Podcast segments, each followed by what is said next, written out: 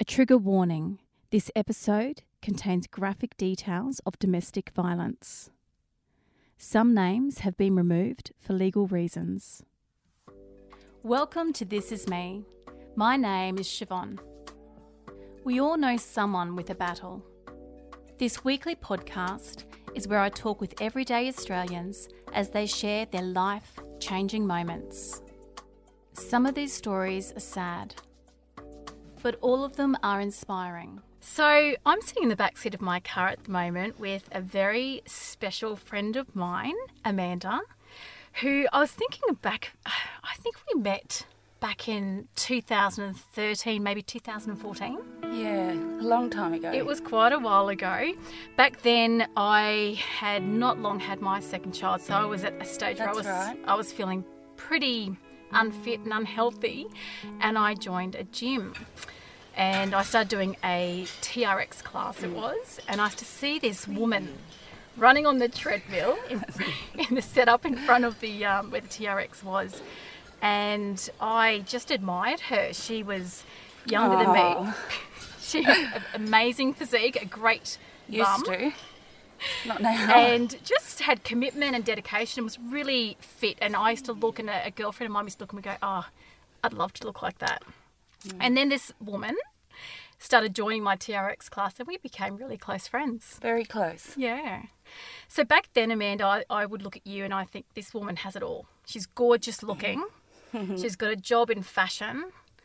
Really happy, bubbly, beautiful girl. A great cook. Loved mm. her cooking. Two beautiful young boys. Mm-hmm. And a handsome husband. What looked like a perfect life. Mm-hmm. There's some stains on your photo. Little cracks on your rusty frame. How was your life?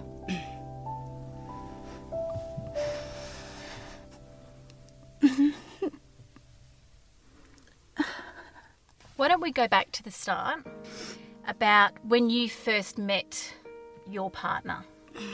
How when, when what year did you meet? Um, I was. Hold on.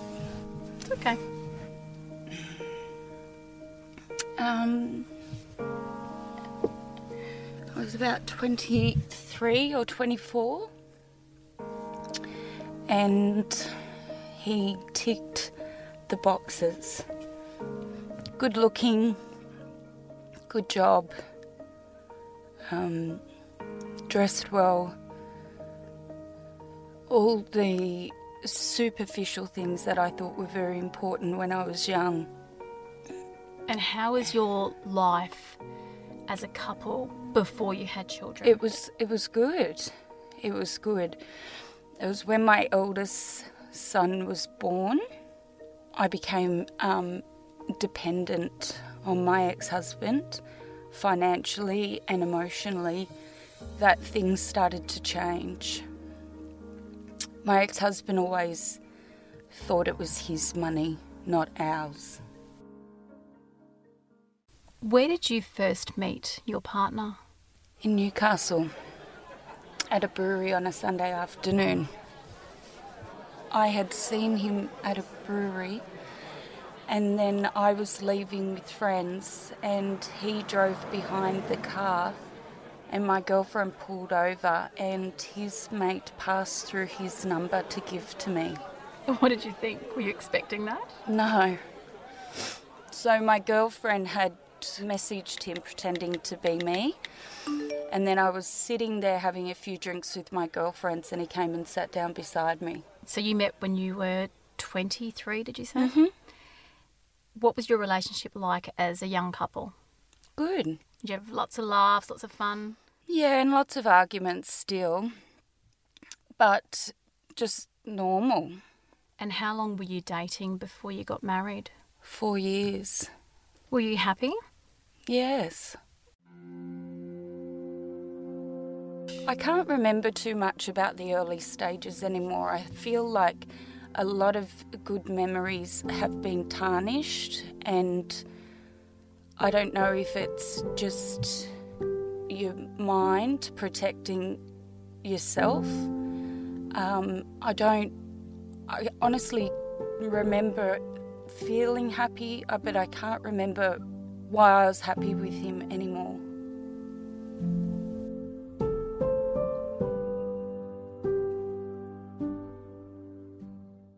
The last five, six years of our marriage was so horrendous that I just can't remember why I was in love with him. How long into your marriage were you when you had your first child?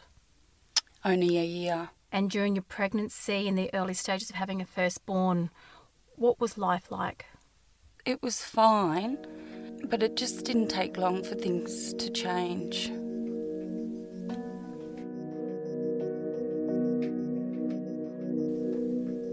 My firstborn was three months old when it was my 30th birthday, and there was a dust storm in Newcastle. He had forgot about my birthday, and I can't remember what it was about, but it was probably the first of many really horrible fights. It was probably the first time he actually scared me. The viciousness of what he was saying and his eyes, and I remember being scared that it was a look that I'd never seen before in him.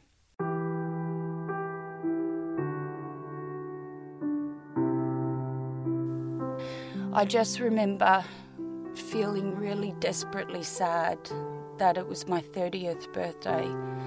I had this newborn baby that cried a lot and feeling scared on my birthday. Were there any signs of physical violence No. at that time? No.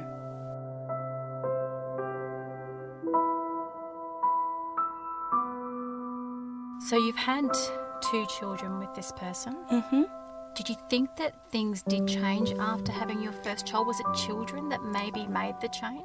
I had a beautiful home. I had two children. I had a husband that earned very good money. He's good looking, well dressed. And I just thought everybody has something bad, and that was just ours. I have psoriasis that's on my body that my ex husband is very aware of how unsettled I am about it and how self conscious I am. And I remember he used to use that against me a lot and say, Look at you, nobody's going to want to touch you. And I could remember thinking, He's right. He's right. This is the best that I'm going to do.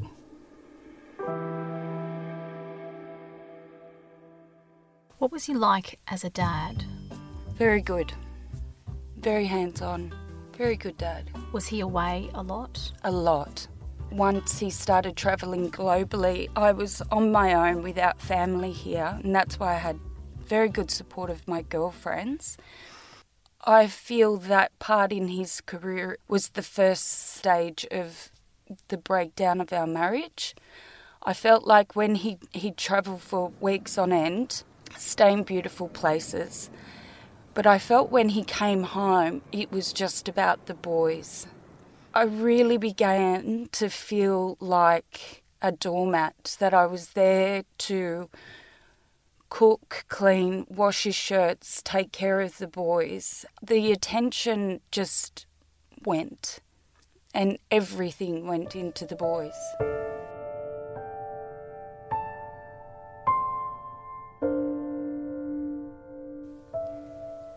Now, you moved as a family to South Africa. Yes. How long ago was that? Nearly, th- I, we've been home nearly three years, so about five years ago. And why did you move there? because I was desperate to save my marriage.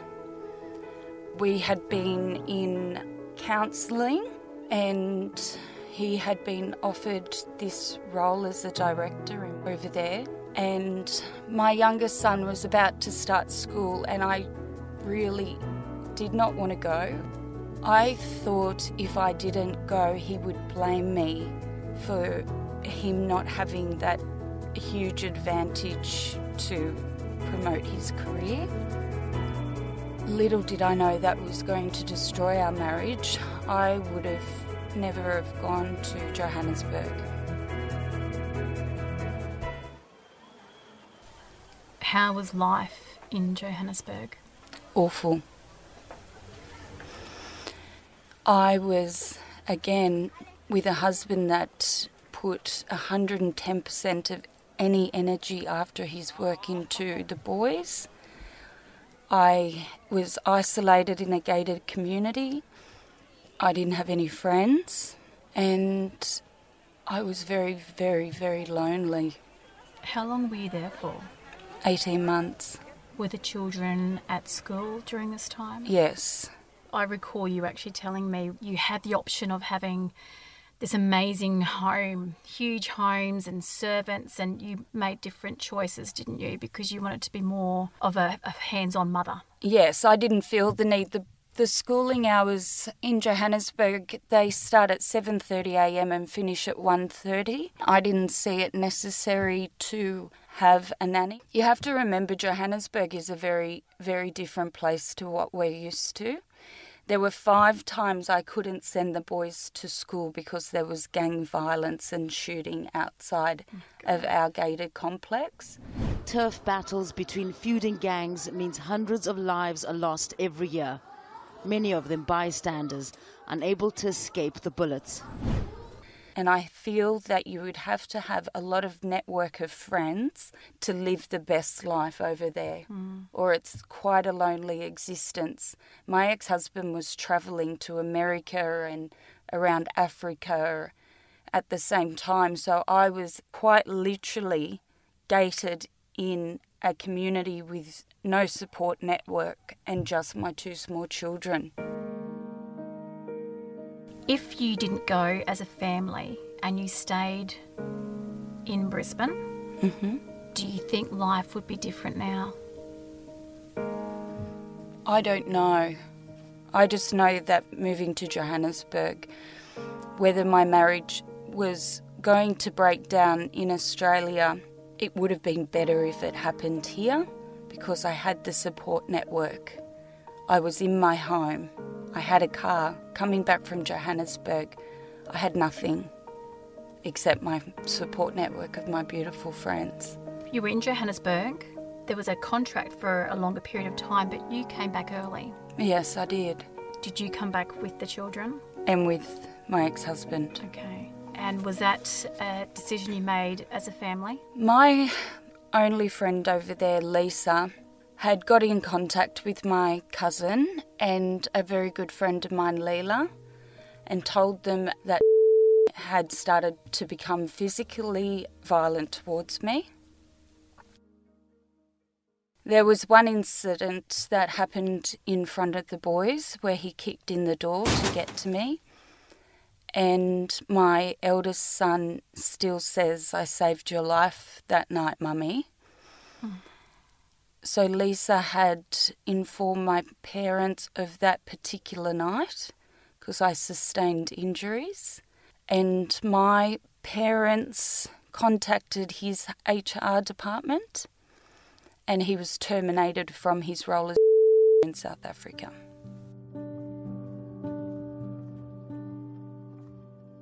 Can I ask how old your son, who now says, I saved your life, how old was he when he witnessed this happening to his mother? He was only eight. It was actually his birthday party the very next day at Bounce. And I will never forget that my ex husband joked about how his heel was sore from kicking in the door to me.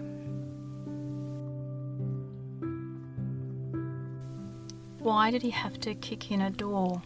What was happening? I had moved myself into my younger son's room a few weeks prior to that, and it had a lock on it. It was a very big, thick wooden door. Mike's husband took the boys down for a pizza at the clubhouse. We had been arguing and fighting that day, so I thought I would lock myself in the room before he came home to avoid any more confrontation. What made you think you had to lock yourself away? Like, that's not a normal thought process. I'd previously been to the police. The reason I went to the police station is he came back from dropping the boys to school. He continued to yell all sorts of abuse at me. He spat in my face, very, very, very mad at me. And I just had a sixth sense that it was going to escalate. Domestic violence is a national crisis. One woman a week and one man a month are killed by a current or former. He had, a few days before, had taken the boys' passports, had shown me that he had the boys' passports, and he took them into his work with him. And he told me if I was thinking about running, I should do it on my own.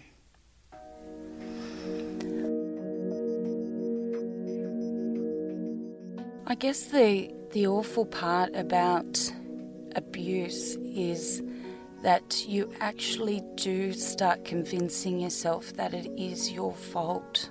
My ex-husband used to cry after it and tell me how sorry he was and that he was only human. He could only take so much from me. And you you actually start to believe that you are a really bad person and in that time of, of the abuse escalating, I then used to turn to drinking alcohol, which obviously did not help things whatsoever. But I just wanted to numb the pain.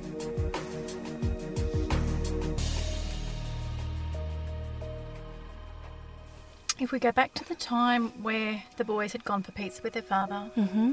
And you were in your youngest son's room and you would lock the door. I'd lock the door, and it had been a few weeks of it building up since I initially went to the police station the first time. And funny enough, this night I had not been drinking any alcohol because I just I knew something was building.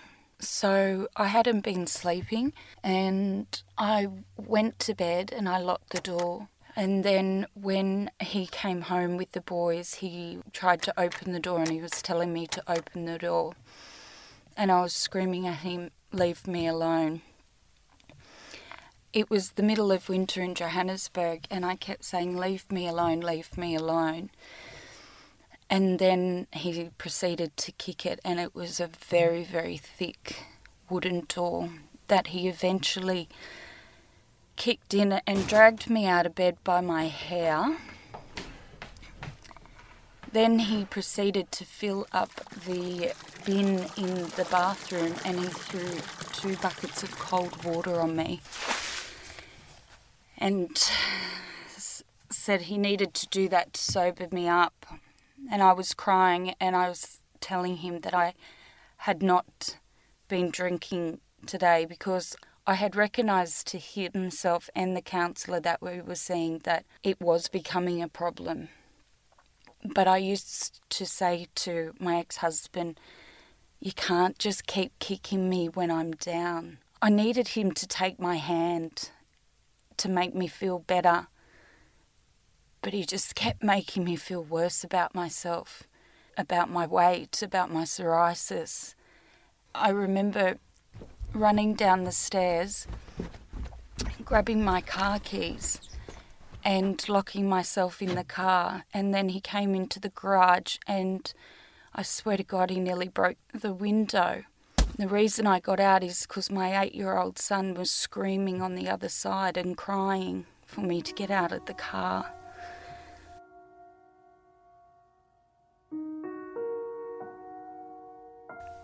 When I got out of the car, my ex husband pulled me back up the stairs with his fingers in my nose. He dragged me up the staircase by my nostrils. my God. I honestly thought when he had his hands around my neck that night I was going to die. And I still believe he most likely would have killed me if my son was not there screaming and crying.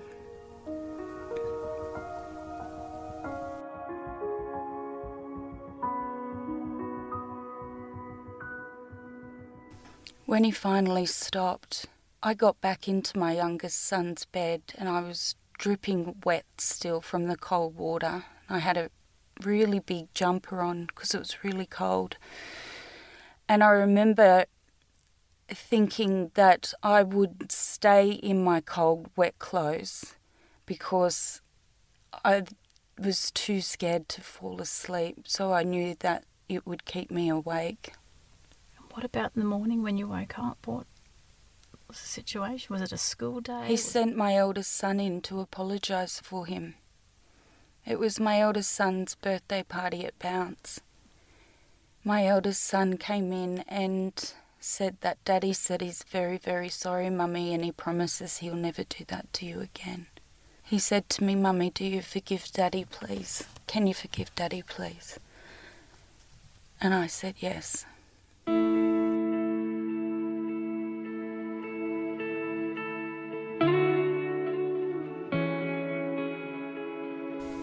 Did you tell anyone about this at the time? No. The only friend I made who knew about what was happening was over in England, and funny enough, she arrived home to South Africa the next day. And when we caught up, I had my scarf on, I must have moved it, and she said to me, What's on your neck? And then she drove me herself to Sandton Police Station again. The constable there was very good, and he put me on to a lady called Lana, who was a support network for women in domestic violence situations. It had already escalated here back in Australia because my parents had already contacted the HR department. The reason he has his job still to this day is I covered for him his HR department contacted me and said if there were any truth to the allegations, he would be terminated from his role in Australia. I had three different police reports, photos, hospital reports. But I'm a mother, and I thought if he didn't have an income, how are we to support the children? So I said nothing.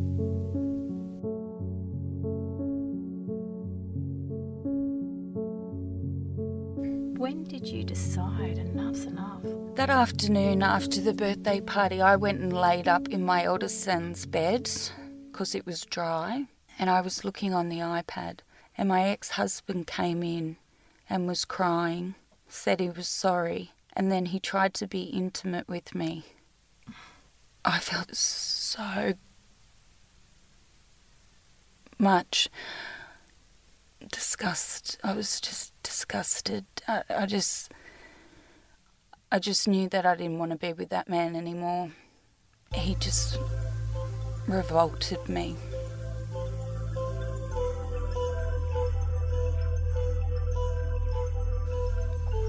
So you're in another country. hmm How do you leave? I ended up going into hospital to a hospital for two weeks, and I was diagnosed with um, depression. I spent two weeks there.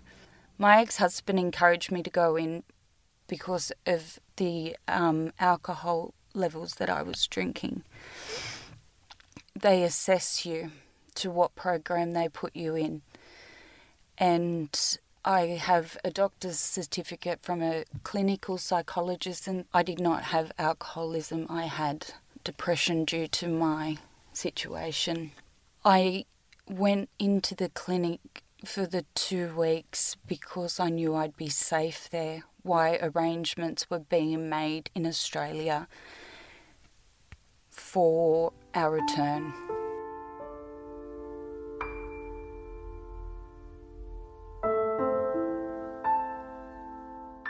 I ended up basically tricking my ex husband. When we were in South Africa, he had decided that he would live in the family home with the boys, and I was welcome to stay in the home until I made arrangements to move out. I had already found out that he had put our finances in another account. So basically, right before we left South Africa, I knew that I was possibly coming home to not being able to access any money whatsoever and be homeless. So my neighbour helped my parents into the home and changed the locks. And I had my good friend pick me up from the airport, and I remember grabbing my bags. He had booked a holiday for himself and the boys at Mooloolaba for two weeks, and I told him that I would meet them up there in a few days. And my girlfriend picked me up, and the following day I went to the police station because I had visible injuries on me. Because in between leaving the hospital and the few days of getting on the plane to Australia, he assaulted me again. So I showed the police the injuries and filed a complaint.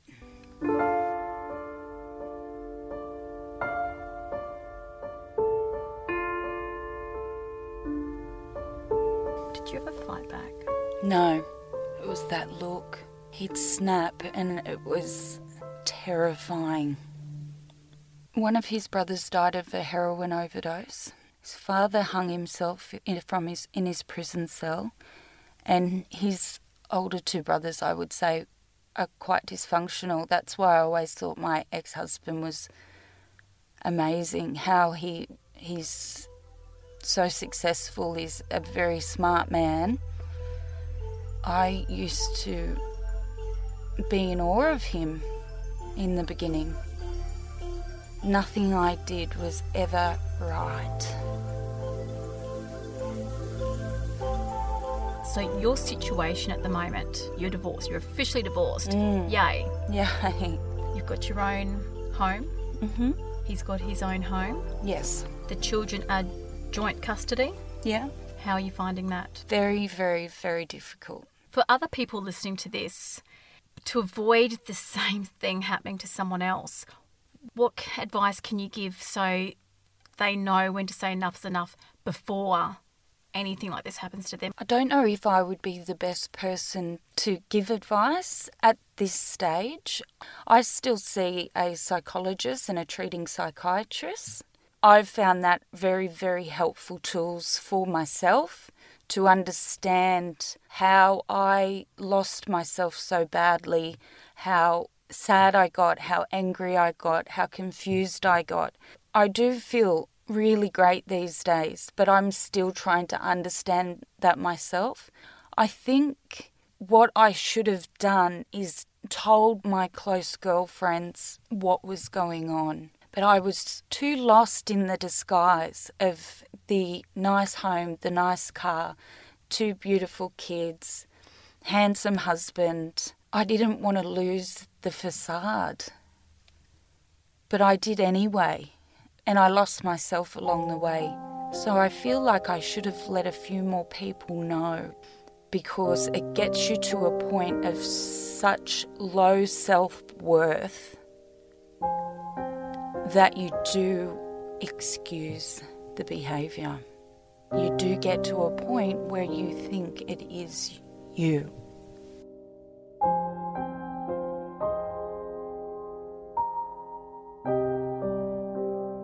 Do you have happy times now? I do. Funny, I'm finding a lot of happy places. Finally, it's it's been a long journey, and I've had a lot of self doubt and lack of confidence. I've had a lot of sadness, and I've had a lot of anger. But currently, I'm finding a lot of happy spaces. One is my home, that every time I turn the key, I actually smile when I walk into the door. It's it's mine and it's everything that I put together.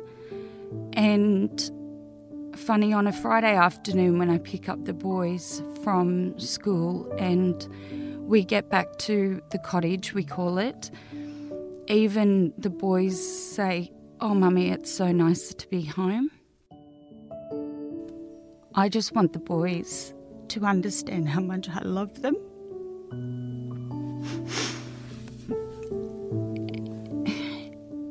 Hope that one day when they're men, they look back and they understand how hard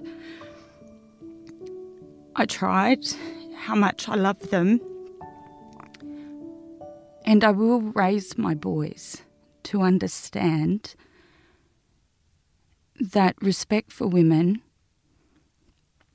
is very important. The way that we, the way that they treat women, the way that they talk to women, the way that they are to look after a woman. And I also hope that they find women that respect them just as much as they will respect women.